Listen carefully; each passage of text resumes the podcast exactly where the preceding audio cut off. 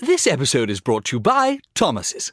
Thomas's presents Technique with Tom. Slicing an English muffin with a butter blade? Boulder Dash! Just pull apart with your hands and marvel in the nooks and crannies' splendor, for each one is unique like a snowflake. Thomas's, huzzah! A toast to breakfast. This episode is brought to you by Jiffy Lube. Cars can be a big investment, so it's important to take care of them. I once got a car that I started out with 25,000 miles on. I got it to over 200,000 miles because I took care of it. You know how you take care of a car? You take care of the maintenance, the oil, the brakes, all that stuff. And if you don't, you can have a car just completely fall apart. When your car needs maintenance, head to Jiffy Lube. They provide automotive excellence at speed. Get your oil change, brakes checked, tons of other multi care services. It's all done by expertly trained technicians who actually care about taking care of you and your car. Jiffy Lube, car more. To find coupons and start an instant online estimate, visit jiffylube.com.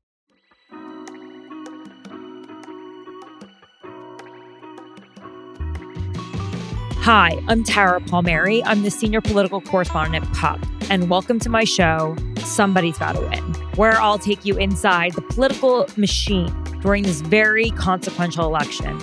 I just want you to feel like you're eavesdropping on the inside conversation so you're not surprised later when you're reading about it in the Times or the Journal. This is not a partisan conversation. There are a lot of other places where you can find that. This is about the players, the candidates, their teams, the donors, or sugar daddies, as I call them, and how they play the game so that they can actually survive through the primaries until November 2024. You know, there are always expectations, there are failures, there's momentum, and then there's dropouts. People will be up and then they'll be down, and there'll be surprises. So I hope you'll stick with me because if there's only one thing we know for sure about the next 16 months, at the end of this, somebody's got to win.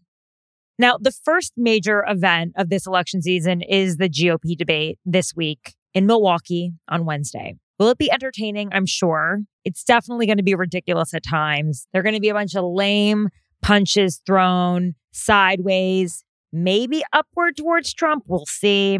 It's bound to feel a little inauthentic at times, but also there might be a breakout moment and there might be momentum for a new number two to challenge the leader in the party right now, which is Donald Trump. So, for a lot of these candidates, it's a really big opportunity for them to get exposure, earned media, to get the eyeballs of the nation, which they really haven't been able to get. And then also to sort of be sized up alongside the other people in the race who you may not know as well. You may leave it kind of having a different feeling about maybe Nikki Haley or Tim Scott, who you might not know that well. Or maybe Doug Burgum blows your mind and suddenly there's Burgum Bros. I don't know. Anything can happen. But the first debate is for these little known candidates to have their moment. It's also a moment for them to be turned into memes and to possibly fall off the face of the race. Donors are watching because, as we know, candidates can only keep running as long as they have money, and supporters can grow or they can fall aside. You can become a national embarrassment or hero, or nothing at all. So that's why we're going to talk about this today and on Thursday after the debate when I'll be giving you my hot takes from Milwaukee. So, my first guest is NBC correspondent Jon Allen, who has been covering these primary campaigns and debates for decades. He's also the rare seasoned reporter who has been on the ground for a lot of this preseason, you know, the, the months before the GOP candidates are on the stage really sparring with each other up until now. He has two best selling books Shattered about the 2016 election and Lucky about 2020. You should read both of them. They are a masterclass in what happens. After Jon, I'll be bringing on another guest who has an interesting job collecting political intelligence on the ground in the early primary states for major donors because it turns out they don't really trust the media's take on who is winning and who is losing. um, they have to hire their own people, like all rich people. Get your own person. Um, it's just one of the cottage industries that's sort of cropped up around politics and power, and he'll be on next. But first, Jon, thank you so much for coming on.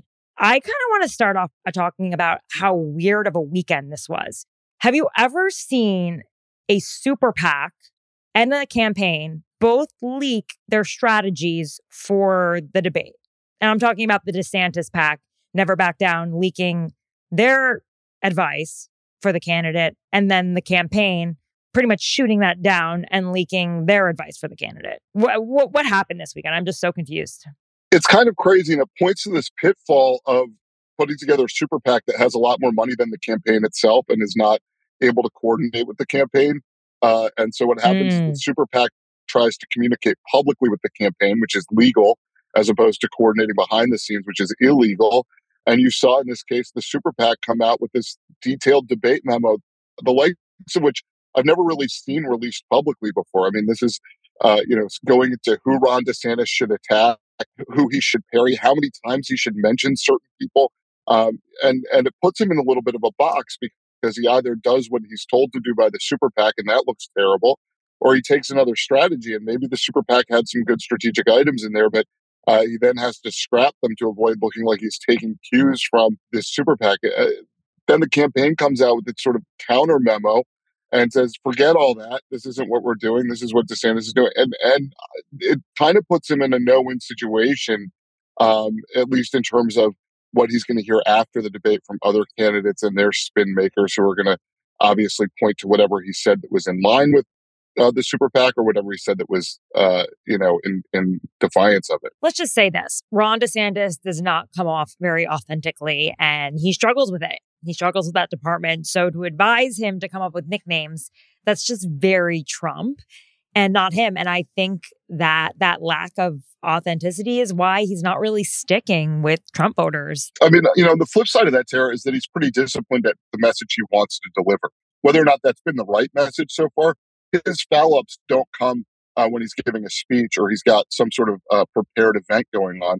His foul ups come in uh, basic interactions with people in spur of the moment things. And so the idea would be, um, you know, he, if you were advising him, probably have him look uh, as though he is shooting from the hip with something that is uh, already sort of rehearsed because he's pretty good at hitting the lines. But now that becomes so clear to everybody, so transparent that that's what's going on when he hits somebody, or you know, again parries another person's jab, or uh, you know, the super PAC advised him to defend Donald Trump. I'm not, you know, I think that's been a problem for all the other Republican candidates. Is defending Donald Trump makes them seem like weak versions. Like some people called called it the new Coke, right? You know, why why buy new yeah. Coke if he's got the actual Coke? So, um, I, you know, it's even worse for DeSantis because he's so disciplined um, that he might be able to come off as naturally as he does with something that's rehearsed and disciplined, unless you're now looking for it. Do you think this is political malpractice? you said it. I didn't, Tara. I, I think that they've gotten some attention for DeSantis and not necessarily in the way that they would want to. Um, you know, now his performance is going to be judged on these metrics rather than uh, on the substance. And honestly, I think the people who are going to get the most out of this debate are whatever percentage of Republicans are both interested and still making up their minds. Uh, and if most mm. of what they hear about DeSantis has to do with whether or not he hit his marks or, you know, listen to his super PAC or listen to his campaign, or that the fact that the super PAC and the campaign are fighting each other for power, um, you know, yeah. they may miss out on the things that he's trying to tell them that might differentiate him from the field. He is a candidate just plagued by process stories. Like there's nothing else to say really. He he's just a process story candidate. I don't know how that happens. I think part of it is that he rolled out a campaign without any agenda. That's pro- yep, yeah. It took a while, mm-hmm. and he rolled out a campaign slowly. He didn't jump into the race. He was getting advice from uh, everybody who liked him, from allies to like jump in the race, and he kept holding off, holding off. He wanted to change Florida's resign to run law, which may work out well for him because he may end up continuing to be governor of Florida rather than being the Republican nominee for president uh, or the pr- mm. next president of the United States. But he wanted to wait for that, and Trump hit the hell out of him for months and months and months. Uh, and by the time he got in, uh, he was trying to introduce himself and create a narrative uh, that was different from what Trump had already sort of embedded with Republican voters. And he did not do that by hitting the ground running with a you know a platform or an agenda for the public. Like one way to distinguish himself from Trump would have been to say like, here are my concrete plans. Meanwhile, it's Trump who ironically, like in mm. 2016, didn't, you know, had a handful of things that he said he was going to do. Now Trump's actually got a very uh, broad and detailed policy agenda. Turns out when you run three times, you figure out how to do it, right? Right. And there's a whole lot of people supporting you, a lot of 501c4s, outside groups that uh, have been created just to advance Trumpism. So it's very easy for him to draw on those things. Right. He he actually seems to have a more sophisticated campaign than Ron DeSantis. I can't believe those words are coming out of my mouth. Okay. Um, who has the most to lose in this debate? I mean, DeSantis has the most to lose. He's still he will be the first place candidate of the people on the debate stage, and there are people nipping at his heels. Uh, and if he falls flat, uh, you know, he he could continue his downward swoon. I think he has the like absolutely the most to lose. It's hard to say that like you know a candidate that's polling at one percent has a lot to lose, but DeSantis, who's polling you know in the in the mid to high teens nationally, actually has something to lose. And who do you think could have a breakout moment based on your reporting on the ground? Like who do you think has just just needs that moment in the the sun for a second just to show what they're made of? Yeah, I mean, what we've seen is that there are a handful of candidates that are a little stronger than uh, than the rest of the field that aren't Trump or DeSantis. So looking at Tim Scott or Nikki Haley, Vivek Ram, uh, Ramaswamy, like those are the candidates who have, um, you know, something to gain. Uh, may also have something to lose, but they have to like basically encourage donors and voters uh, and get those folks to believe that they really have a chance to make up some of the gap between uh, now in the Iowa caucuses. Yeah, because Lord knows they'll never consolidate on their own. That's something we've learned in politics, right? it's usually just because you run out of money. The only incentive to stop running is when the plane stops flying because nobody's giving you money. Exactly. exactly. Okay. Do you think this first debate is a game changer for anyone or could be a game changer in the race? I mean, I, I hate to say no. Um, I hate to close mm. off the possibility, uh, but I think it's more likely than not that it's not a game changer. We live in a national media environment. Like most of the people who are interested in this stuff uh, kind of know who these candidates are already. And yes, there are a lot of voters who say they're undecided. And, uh, you know, I, so it's, it's certainly possible. But the other thing is, uh, you know, when you make an attack against somebody or you take a position, uh, you can gain some folks, but you also alienate other folks. And one of the problems for that concept of consolidating behind one candidate is that these candidates are very different from each other. Ron DeSantis and Chris Christie are very, very different from each other. They believe differently, um, you know, on almost everything except for lower taxes. So, you know, if right. you're talking about cultural issues, if you're talking about um, transgender care, things like that, like Christie and, and DeSantis are almost polar opposites within the Republican Party. Mm-hmm. Um, you've got some candidates that are still cozying up to to President Trump. I mean, I've put Vivek Ramaswamy in that category of um, of people who are you know not willing to distance themselves much from Trump. So uh, it's going to be a wide array, and you try to figure out like how does one of those candidates get all of the non-Trump vote behind them, and it's it's hard to see how you do that. If it was only about the non-Trump voters hating Trump, then maybe you could see that happening. But that's not the case. A lot of the non-Trump voters like Trump. We just did uh, NBC and the Des Moines Register just did a poll in Iowa, and Donald Trump's favorability among Republicans there is like 66%, right? So even those who are not that. saying they're going to vote for him right now, a lot of them still like. Right. Okay. Jon, you have written a ton about debates, debate prep. If you could coach Ron DeSantis on this debate, what would you tell him to do?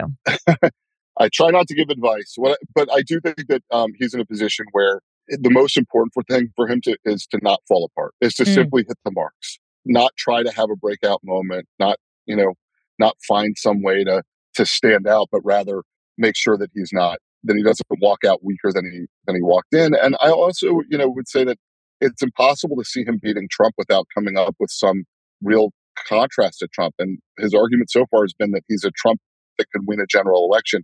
But the polling doesn't really suggest there's much difference between DeSantis and Trump and Trump as far as going up against Joe Biden. I mean, right now, if you look at all the national polls, Biden mm-hmm. and Trump are effectively tied. So right. that you know his biggest argument as a kind of Trump-like candidate is gone. He needs to find a way to connect with Republican voters who like Donald Trump in a way that is different than Donald Trump. And maybe that's actually a little less anger, a little bit less scorn uh, for other people. He just has to like make sure he doesn't like cock his head or like wipe his nose or look too angry like he does sometimes on the debate stage, right? Yeah, I, that's what I think. I mean, I my view is that uh, is that one of the things Republicans don't like the Republicans who have problems with Trump, even if they like Trump, one of the things they don't like is his demeanor. Right. And you know, if anything, De- DeSantis can come off more surly than Trump, and I don't think that's helpful. He does. Um, okay, rest of the field et al, as I call them, any way they can sort of have a moment. I mean, there's always somebody who connects with some idea that hasn't really been out there before um, and you know mm. can gain a little bit of energy, get gain a little bit of uh, fundraising edge, and somebody will make, somebody will say something ridiculous to build their support from one percent or two percent to like four percent. Um, so I don't know who that will be. I don't think it'll be Doug Burgum. You know, through the candidates, I don't know. Is Larry Elder going to be on the debate stage? You know, it's a, Asa Hutchinson. I mean, but you know, Hutchinson's kind of locked into to where he's been. Um, you know, Pence is in the same place, which is that they are you know very critical of Trump on on January sixth and the efforts to overturn the 2020 election.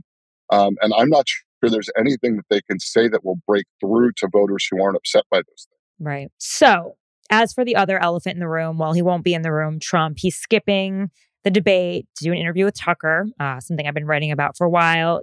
I feel like Trump is just acting like an incumbent in this race.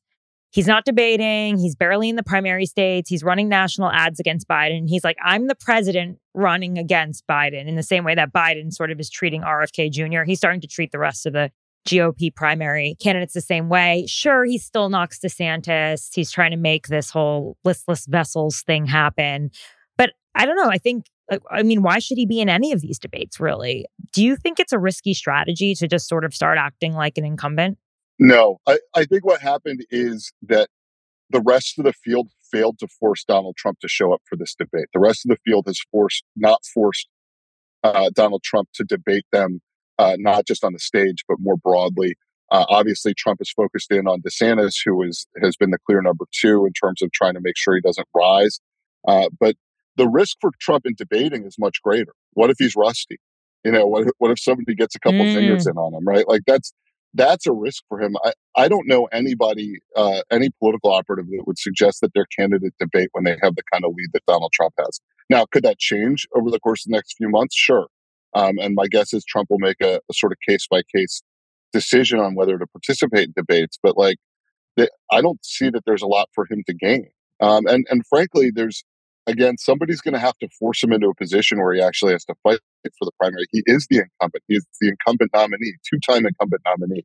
You know, I, am trying to go for a historical comparison where somebody was uh, the nominee for a party three times in a row, and I'm I'm falling short. You know, uh, obviously mm. FDR, who won, uh, you know, won four presidential elections, but typically after two, you're done. You know, this is it is Trump's Republican Party until someone takes it from him, and there's really nobody else that even has you know, like a quarter of the party. Right. So you really don't see a number two ascending. We're pretty much staring down Trump versus Biden 2024.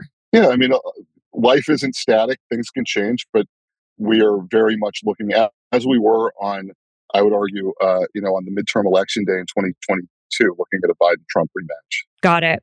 So all of these George W. Bush era donors who love Virginia's Glenn Youngkin, there's no way this guy gets it together and, and can somehow run on their money. I mean, that's the, this is the whole thing I've always been kind of thinking about. Donors are still giving out cash, right? They're trying to find a viable number two to take on Trump. And essentially, all of these candidates are on the debate stage trying to prove to their donors that they deserve more money, right? That they've got the momentum. They're the ones who deserve the cash to keep going. And yes, they have to poll better. They have to have supporters, people on the ground thinking grassroots, starting to believe that they have some momentum too. And that's what, how donors get that information as well. But is this just a waste of time? Are these donors just still in denial? Have they, like, should they just give up thinking that they can put their money behind another guy to take on Trump? I think people should, if they want to part with their money, they should give money to people that they believe in. Uh, but that's not really what happens all the time in politics. I think, you know, look, the, the number of high dollar donors to DeSantis who have basically paused giving money to him is an indication that they think that uh, that this is probably over and that there's no reason to antagonize Trump any further. Um, the other thing to keep an eye on is, or to keep in mind, is Trump is has got more than 50% of the Republican Party in national polling and doesn't have any money. Right? Ron DeSantis right. raised you know, like a couple hundred million dollars between his campaign and the money he transferred from Florida and the super PAC. And, you know, for all that money, uh, has not gotten anywhere against a candidate in Trump who, you know, is eh, not insolvent, but like really kind of scraping along at, at the, the lowest possible number. In fact, is one of his PACs, the MAGA PAC, has given out uh, in the last six months, they'd spent $30 million, most of it on lawyers, uh, and taken in 15 million. And Trump's ability to earn media, the fact that he's got this really solid base. I mean, he doesn't need money to win. No, and all of these candidates need this earned media to win. And what he'll probably do is turn himself in on Thursday morning, the day after the debate, and destroy all of their earned media from the debate. Absolutely. I mean, that's yeah, yeah. I think it's likely. I think at this point, it's likely to be Thursday. Uh, could be Friday, but if anybody thinks that they have momentum coming out of the debate, they will turn on television uh, on Thursday or Friday and watch Donald Trump walking into a jailhouse. And probably the best worst case scenario is like you just become a meme, right? Or no? yeah.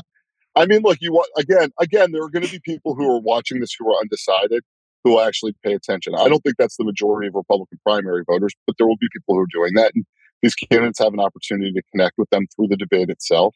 And certainly voters who are already anti-Trump but undecided between these other voters are probably not going to be distracted, you know, by Trump showing up, uh, showing up in Georgia and turning himself in. Um, that said, you know, they're st- they're they're all fighting over who gets to have the smallest piece of the pie right now. Meaning, mm-hmm. let me mm-hmm. put it the other way: there is a Trump piece of the pie, which is most of the pie, and the rest of them are fighting to be number one in that for that smaller piece. Mm, right, right and just hoping to be propped up along by the never Trumpers and the donors just to be, you know, move along. I don't even know if they could win Super Tuesday. So what's the point in even getting there, right? If I could come back for a second, you mentioned Glenn Youngkin. I mean, there is there is sort of the uh, Hail Mary scenario, which is, uh, you know, that that uh, DeSantis super PAC Never Back Down has tons of money left. They still have tens of millions of dollars. I mean, there's a scenario in which 130 million. Yeah. There's a scenario in which uh, DeSantis drops out and that super PAC still has gobs and gobs of money to put behind somebody else. Um, you know, I I don't see DeSantis dropping out anytime soon. And if you're Glenn Youngkin, I mean, you would probably look at this race the way a lot of other Republicans did, Republican governors, whether it's Sununu or Hogan or any of the others, who looked at it and said, to themselves, you know what, uh, beating Donald Trump is really difficult, and I don't think I don't think I could do it. Now they they won't put it in those terms. They'll say that somebody else can beat him. Chris Sununu wrote an op-ed in the New York Times saying that if everyone consolidates, they can beat Trump. But if Sununu believed that that was the case, maybe Sununu would have run himself. Right, right. Would any of these people be a good third party candidate? Would any of these people be like, if no labels could grab one of these people and make them their candidate, would be like fun to watch and interesting and might attract voters? Right. I mean, and would they actually take any of the votes from Trump? And like that's the big fear around no labels, right? Is that they'll only take votes away from Biden. It's yeah, it's a it's a legitimate fear. Right. It's a legitimate fear. Right. Uh, who would be a good no labels candidate? Probably. Or, or forgetting the no labels from it, just who would be like an interesting third party candidate? Didn't they all have to agree though to support the Republican nominee to get on the debate stage? So I guess they'd have they to did. turn their they did. Yeah. Yeah. This is all hypothetical. Right. I mean, everything really. We we don't we can't actually tell you what's going to happen on Wednesday night either. For all we know, Vivek Ramaswamy will jump off the stage into a mosh pit, exactly like Roger Ailes said to do, like jump into the orchestra pit.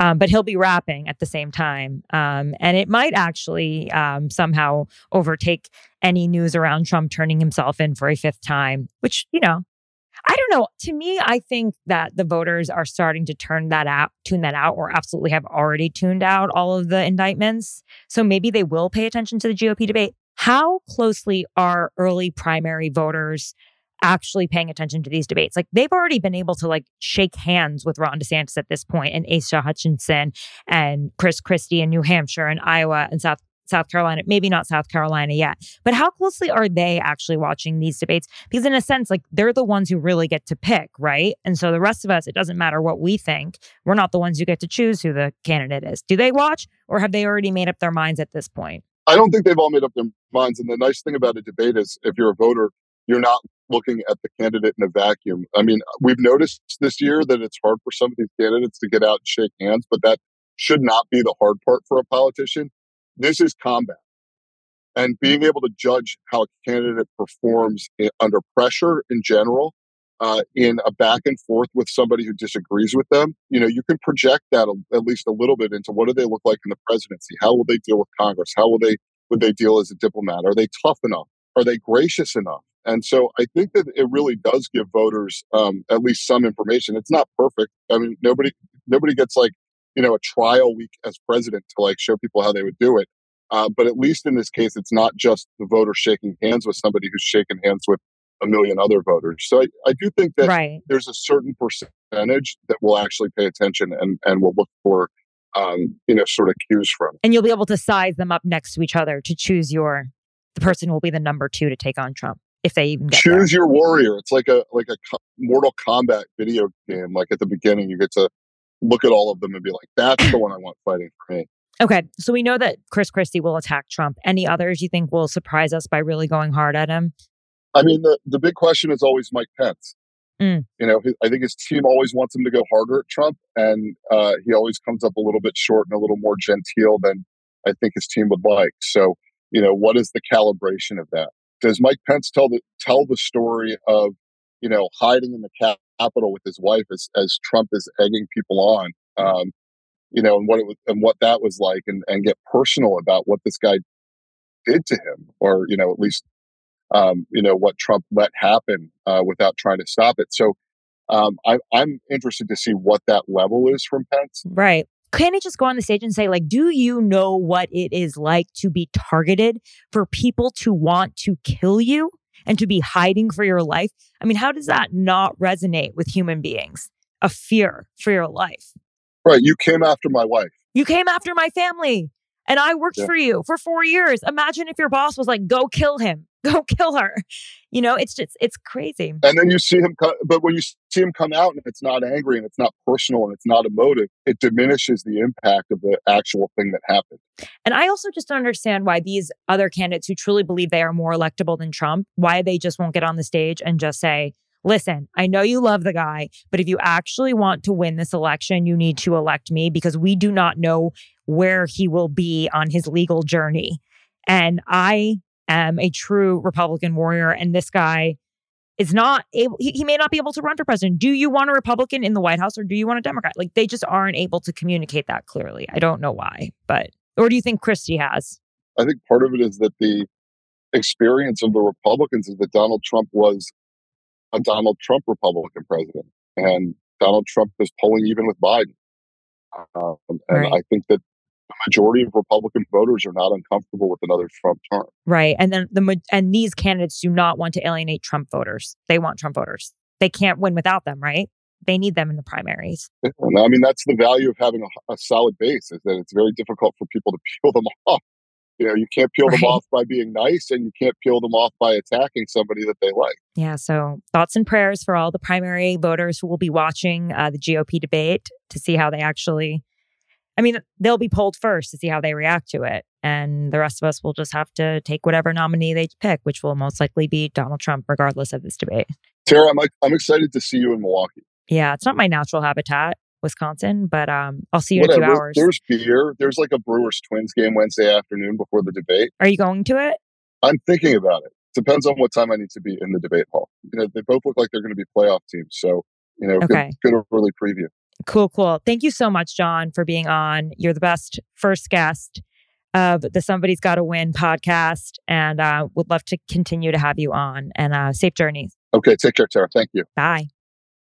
This episode is brought to you by Jiffy Lube. Cars can be a big investment, so it's important to take care of them. I once got a car that I started out with 25,000 miles on. I got it to over 200,000 miles because I took care of it. You know how you take care of a car? You take care of the maintenance, the oil, the brakes, all that stuff. And if you don't, you can have a car just completely fall apart. When your car needs maintenance, head to Jiffy Lube. They provide automotive excellence at speed. Get your oil change, brakes checked, tons of other multi care services. It's all done by expertly trained technicians who actually care about taking care of you and your car. Jiffy Lube, car more. To find coupons and start an instant online estimate, visit jiffylube.com. This episode is brought to you by Cars.com. When you add your car to your garage on Cars.com, you'll unlock access to real time insights into how much your car is worth. Plus, view its historical and projected value to decide when to sell. So, when the time is right, you can secure an instant offer from a local dealership or sell it yourself on Cars.com. Start tracking your car's value with your garage on Cars.com. This episode is brought to you by Thomas's. Thomas's presents Technique with Tom. Slicing an English muffin with a butter blade? Boulder Dash! Just pull apart with your hands and marvel in the nooks and crannies' splendor, for each one is unique like a snowflake. Thomas's, huzzah! A toast to breakfast. Okay, and we're back. And I am going to bring in Matthew Bartlett, who is literally a son of New Hampshire, as in he may be a descendant of the first governor of New Hampshire, Josiah Bartlett. Please. And when you're in New Hampshire, you literally see street signs, Bartlett, all over New England. I mean, it doesn't get more old school New Hampshire than Matthew Bartlett and the family. And so he's actually loves the political game. He loves that New Hampshire is first in state primary. And he has this really interesting job. It's kind of a job I don't think many people know about, but he is on the ground in New Hampshire for his public strategies firm. He's got all different types of clients. He doesn't just do this, but it's one job that he does that he loves, loves, loves, loves, loves. And he collects political intelligence. He's like the CIA of politics. Oh my God. He's talking to the donors. Yeah. He's talking to the activists. He's talking to the reporters. He's talking to the candidates, the campaigns. He puts together memos and he just tries to get like a gut check and a vibe of who has momentum. And basically, he's telling these interests and donors who is worth investing in, who's got real promise, who could rise up, who could be a real strong number two to Trump in New Hampshire. And by the way, you can cut me off. Do you think Trump, by the way, will be the winner of the New Hampshire primary? Who do you think will be the winner? Oh God. Um, you know, what an intro there. Uh yes, I have chosen poorly in life.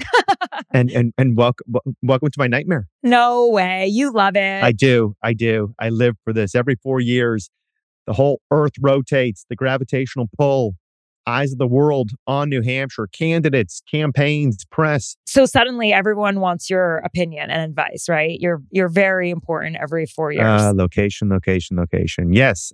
you know, all the campaigns are like, who the hell is this guy? Um, in and out of events and, and the press are like, no, what do you do? Um, it's a good question. I still don't fully get it, but I've been in politics for a long time. Born in New Hampshire, um, started off working in advocacy for the one campaign around HIV, AIDS, and poverty in Africa.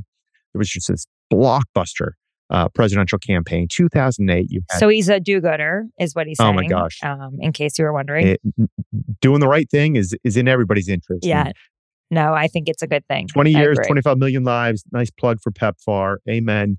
Um, but yeah, got to work in the Senate, got to work in the State Department, did a presidential campaign myself, the Huntsman campaign. Uh, it was a rough road here in New Hampshire. I think the world to the governor, but it's showtime here. We got candidates. You can't swing a dead cat in New Hampshire uh, without hitting a presidential candidate nowadays. Was at a cigar store the other day, and mm. Miami Mayor Suarez was there. I was with DeSantis the other day. I've been in the Red Arrow Diner, I think. Uh, Wait, and just to be clear, you are actually recording out of a cigar shop in New Hampshire, correct? Absolutely. You want to be connected to the base? Find a cigar store. That's the thing about New Hampshire. We have uh, people are like, oh, New Hampshire's not diverse. Let me tell you, we have diversity of opinion uh, like you've never seen and heard before all over mm. the state. So it's always good to be in touch with people. Um, you know, it's funny. I watch cable news all the time, and you know, you hear reporters. Some of them probably never talked to a Republican voter in their life, um, and it shows. Mm. So yeah, it's a crazy time, but um, it, this is the biggest thing. I, I would say imagine you're, you know, NFL is starting. Imagine you're an NFL fan, right? And you get to go to the mm-hmm. Super Bowl and your team's there. Well, this isn't like going to the Super Bowl. You're like watching the game on the field, you know, on the 50 yard line. It is the most powerful thing I've ever seen. The town halls, the campaign stops, meeting the candidates.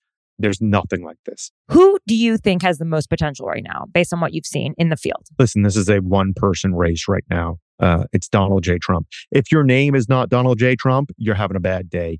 I would, you know, I would welcome this race, and this race may become a two person, maybe even a three person race. Um, but right now, you know, running for president, Donald Trump made it look easy in 2016. He he was like mm. a guy who's like, I'm just gonna, you know, I'm gonna go to the championship. I'm gonna slam dunk the ball. I'm gonna shoot every three pointer, and people mm. kind of laughed at him. And, he, and then he showed up and did. Well, he lost in Iowa. I think it wasn't that smooth his 2016 race. I guess if you compare it to the expectations, we're like, this guy will never get over 2%. Right. Um, and then he started steamrolling right. going to debates and punching people's lights out. I mean, this is a force like we've never seen in American politics. Right. But people are still paying you to find out who the number two is because they're desperate for a number two, right? Um, I think people are very interested in this race. As in people, I mean donors and other never Trumpers. Well, I wouldn't uh, say that. I mean, listen, there's a whole lot of consequence as to who's the nominee as well as who's the next president. Mm-hmm. So like yeah. who can break out? Can they break out? Who's got the the who's the right candidate? Who's the right running the right yeah. campaign?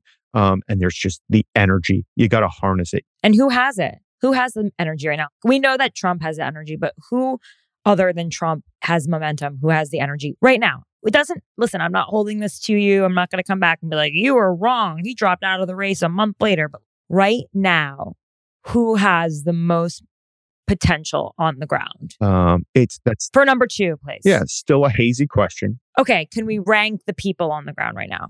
Vivek, Ron, Yeah, Vivek, Ron, Nikki, Haley. maybe Nikki, uh, Tim Scott. You know, could he do something? It's unclear. It's funny. I saw him three times in New Hampshire. The first two, he was doing a weird whisper and then talking about Jesus and the Bible and and abortion. They don't like that in New Hampshire. you do not do that in New Hampshire. We are live free or die. Keep your hands off my taxes. Go live your life. Um, but the third time, Mhm. he blew the doors off in Salem, New Hampshire. It was incredible. He was funny. He Mm. was, uh, you know, talking about conservative ideas. Um, he was relating to people. Took every question under the sun, but we haven't seen him Mm. since. So it's like, come on back, Senator. Okay. So maybe he thinks his game plan is in Iowa right now because I've seen he's there a lot. Do these GOP debates matter for primary voters in New Hampshire who are getting so much exposure to the candidates anyway? They're getting to like actually shake their hands and listen to them in town halls. Well, twofold. Like it could matter, right? Like you could have a breakout moment and that clip's going to go viral Mm. and you somehow appeal to people or or get on people's radar that you've never seen. Mhm. Um, so it totally could matter. Um, but if you look at, you know, absent Donald Trump, if you look at historically Mitt Romney, um, uh, you look at John McCain, I don't think any of them had these amazing debate performances. I do think it was the Mm. I'm going to campaign uh, my way to the nomination here in New Hampshire. Okay. So they don't care. They already know the candidates. They don't need, they're not meeting them for the first time like the rest of us, basically, on the on the debate yes stage. and no. You know, if you're a normal person, you're going to vote in the New Hampshire primary. But right now, you're at the beach. You're not going to the town halls right now. You're not going to the campaign stops. It's a hard summer Okay. to build crowds. I've been there before. You know, you get 30 people in a room. That's a great event. Um, everyone wants hundreds, but it's a grind. And people got to, you know, there are people here in New Hampshire that still don't know who Ron DeSantis is. And he's been up here several times now. Uh, was with him on Friday night and Saturday, um, all over the state here How did he do? it's uh it was interesting again he's kind of stumbled out of the gate a little bit here um stumbling out of tallahassee maybe thinking that he was the top dog down in florida Mm. and then you get your teeth kicked in and sometimes that's a good thing it's uh, good candidates get better bad candidates get worse um and ron has um you know i thought it was remarkable to see him in, in nashua on friday night came out and he started talking about the first time he was a baseball player in college you know people want to know who you are right Okay, so he's starting to talk about himself rather than Florida this, Florida that, because that's all I heard when I was in New Hampshire. First time's in Fenway Park. Now, what a relatable thing for everybody in that room. First time's in Fenway Park. Talked about a family he met in Iowa. Um, you know, let's talk about trying to pay Mhm. the bills, uh, the grocery bill, and then got into his vision for America. So that that seems like a, a much more appropriate appeal than maybe some of what he's doing, uh, what he's done in the past. Where I've seen him talk about, you know, his pension assumptions or or or, or you know budgets in Florida, which really doesn't connect with people. Okay, so I know you don't want to give away the goods because people pay a lot of money to know who you think is the most viable second to challenge Trump. But could it be Ron DeSantis? Do you think he is the most viable person to challenge Donald Trump? Uh, listen, it could be, could be. Who knows? Let's see how he does. But not right now. That's not what you're seeing right now. You wouldn't you wouldn't place a bet on him yet. I like Tim Scott. I I think he appeals to people. Um, his economic mobility. This was a fun guy. This is a guy you wanted to be around. And it's Mhm. funny. I, I was talking to. I think you know Jon Allen, right? Yeah. Who we had who we have on earlier. Yeah. So we were we were um we were going to some events, and my notion was just like right now the Republican Party is in a foul mood. We're in a bad mood. Back in 04, the notion was like, I want to vote for George Bush. You know why? I want to have a beer with him. Now this guy didn't even drink, Right. but he related to people. Um, I think right, Right. now the Republican Party wants a nominee who will break a beer bottle over the opponent's head, and that's Donald Trump right now. Okay. And no one else can break a beer bottle over their opponent's head. We'll see if you can change the mood of the party. Mm. Are we looking for an optimistic, better days ahead candidate? Or are we looking for someone who's just pissing mad, has had enough, and wants to go down to DC? I feel like DeSantis is kind of that way. When you hear him, he's like DeSantis after dark, slitting throats and, you know, all these like army terms and he's super dark. And I don't know. To me, it sounds like he's got that sort of I'll kill people with beer bottles or whatever. He's got a, a bit of that dark energy. I think that's true. Uh, Trump seems to have it, but there's a sense of humor to it, right? There's uh, right, it's, yeah. it's like it's like you're watching Goodfellas, right? And I was I was listening to Rewatchables the other day. It's a horrifically brutal, brutal, you know, dark movie, but it's also one of the funniest movies you've ever seen. That's Donald Trump, right? Yeah. Full disclosure, you also worked for Trump in the State Department, Full right? disclosure, you're talking to a Trump appointee, believe it or not. but you left. Resigned on January 6th, though. Thought it was a disgusting day. Right. Would you ever work for him again? No, no. No. Got that t shirt. Listen, I went and worked um, at the Global HIV AIDS program. Greatest thing I've ever, if I die tomorrow, you can put that on my tombstone. Incredibly proud. Mhm. Um, but, you know, it was a very weird um, president and presidency. Yeah. Okay. So we are going to have a part of the show called Spin of the Week. Okay. And what I'm trying to figure out right now is that obviously Trump's team is trying to make listless vessels happen. They're trying to make it the new deplorables. They'll probably try to put it on t shirts and hats. And, you know, Trump will keep going on and say, Do you believe Ron DeSantis called you listless vessels? Okay. I want to read to you where this is coming from. Ron DeSantis told the Florida Standard, if all we are is listless vessels that are supposed to follow, you know, whatever happens to come down the pike on Truth Social every morning, that's not going to be a durable movement. And I get it. He's basically saying, like, if you just act like a bunch of sheep, this isn't going to be a movement, right? Listless vessels, sheep, deplorable. I just don't think the phrase works. So I don't think it's really easy to spin this into something bigger than it is. What do you think, Matthew? Is listless vessels going to be the new deplorable? Uh, has this killed Ron DeSantis with any Trump supporters? I mean, if you're a true Trump supporter, you've been hearing him for months Yeah. just saying that Ron is a RINO and he's not one of us. So I don't know. What do you think? Is this is this damaging to Ron DeSantis or is this just another ding from Trump? I mean, I don't see it yet. You know what I mean? I know plenty of Trump voters. They're not running around screaming about listless vessels, at least not yet. Give me a break. Uh, that's what you do in a campaign. You try to like force moments, and and sometimes it takes, and sometimes it's just mm, stupid. Did Ron screw up? Is his career doomed? Uh, there goes the Oval Office because he used that term. Doubt it. But you know, this is what you do. It is hand to hand combat every single day. Whatever's in front of you, you find a way to just hit the opponent with. Um, and it's Right. sometimes not just how you get hit, but it's how you respond. You know what I mean? Good candidates make that attack like work great on them. Okay, so how would you respond if you were in like campaign, you know, crisis mode? How do you respond to listless vessels? Right now, the Republican Party just cares about like doesn't care about policy right now. Um, it's all attitude and swagger. You're too young, but like SNL used to have like this portrayal of Frank Sinatra. It was Phil Hartman back in the day. And it was just like an old Frank Sinatra who doesn't care anymore. And like it doesn't even matter what he says, it's how you say it. That's Donald Trump right now. The base, the Mhm. Republican Party, they want a feeling. They want a feeling that like I've had enough. You know what? It's a powerful force. This is a country built on like fuck you, right? Like we told this, we told the Mhm. Brits back in the in the colonial days. That's still a very powerful American force. Can be a great thing. Can be a beautiful thing, right? Innovation, entrepreneur, change, change everything, whatever. Trump has that right now with the Republican Party. I think you need, as a candidate right now, you can't be running scared. All these guys and and, and, and women, Nikki, Yeah, but still, taking you back to this question, how do you respond to listless vessels? Do you ignore it? Like they're demanding that he apologize. yeah, Say like you didn't get what I meant, or just just wait for the news cycle to pass. There'll be something else tomorrow. Like Trump will turn himself in, and everyone will forget. I mean, deplorables has had lasting power. People are still saying deplorables in MAGA land and Trump supporters. Like that that that lasted. Is this a brand moment for Trump? Is what I'm trying to figure out. I don't see it. I don't see it. I think it's forced. I think it's So just ignore it. manufactured. I think it's um, you know, a little astroturf. Bad spin. It's bad spin. Yeah, it's bad spin. From the scenes you go out there and go, like, you know, give me a break, man. Like, give me a break. Of listless vessels. I'm, you know, and then double down on on something that's a strength. But you got to show that attitude and the swagger. That's what the Republican voter wants. He doesn't have that though. He's just he's trying to be a candidate. He's trying to be everything that these donors and everything that really the Republican establishment wanted him to be, you know, and he just doesn't have it. Well, he's got he doesn't have that je ne sais quoi. Maybe he'll come into it, but I don't know. It's a little late. You gotta have that when you're out there. running for president is not easy. Your greatest day is the day before you announce, right? You think everyone's telling you how great you are. Then Mhm. you announce and everyone hates your guts. They want to tell you how much they hate your dog Mm. too. Uh, you know, your kids, your wife, Oh, whatever. It's brutal, brutal, brutal, brutal. Yeah. And you got to be able to stare death in the face and laugh. And you got to you got to have confidence, and you got to carry on, and you got to have you know get your campaign to help turn those bad days into good days. That's what winning candidates do. It is not a natural behavior.